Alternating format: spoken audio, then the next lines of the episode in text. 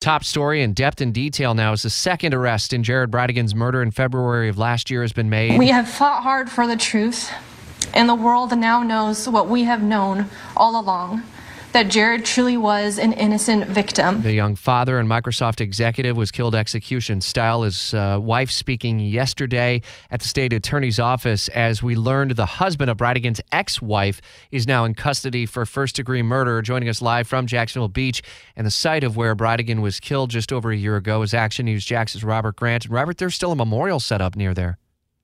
Yeah, Rich, there is a memorial there, still calling for justice and the family getting one step closer to that justice with now a second arrest announced.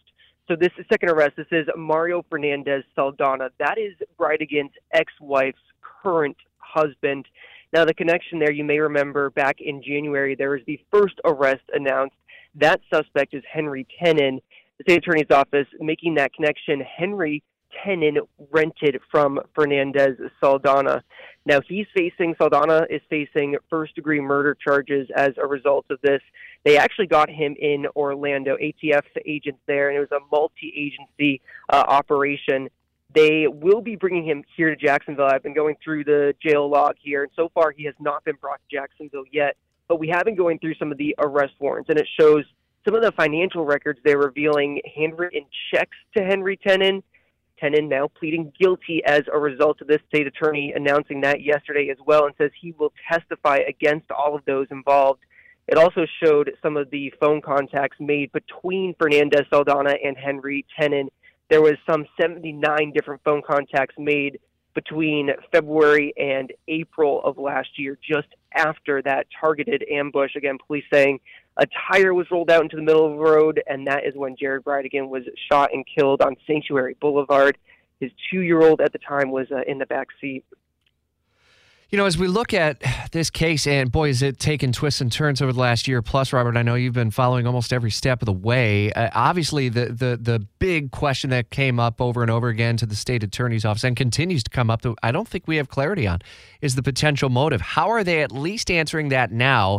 And what other information may ultimately come to light upon that arrest warrant, for example? I understand a lot of it was redacted with uh, black markings, so we can't really see all the twists and turns in this. Yeah, Rich, it's heavily redacted there. And the state attorney saying multiple times yesterday that this is still an active investigation. Uh, in fact, our Megan Moriarty had specifically asked, are there more arrests to come? We now have two. Are there any more? And she wouldn't comment on that. And that goes to show, at least in my mind and in the cases I've covered in the past, that they are still very actively looking at this. And the fact that they won't give out some of that information in the arrest warrant goes to show they're still pinning other people. They're still looking at other people. They can't release some of that key information. Now, I mentioned uh, Fernandez Saldana. He is the current husband of Jared Bridegan's ex wife, Shanna Gardner Fernandez. Now, we've talked about her many times. Tabloids have kind of painted her as a possible suspect in this whole thing. She's told Action News Jax that she had nothing to do with it. Uh, we've reached out to her attorney as well as a result of her current husband now being arrested.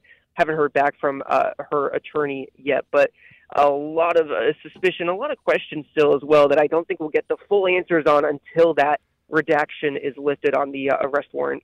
And I seem to recall that she had moved out west and Saldana still lived in yeah. the area. Is there question about their relationship? And is that part of this ongoing investigation, perhaps? Yeah.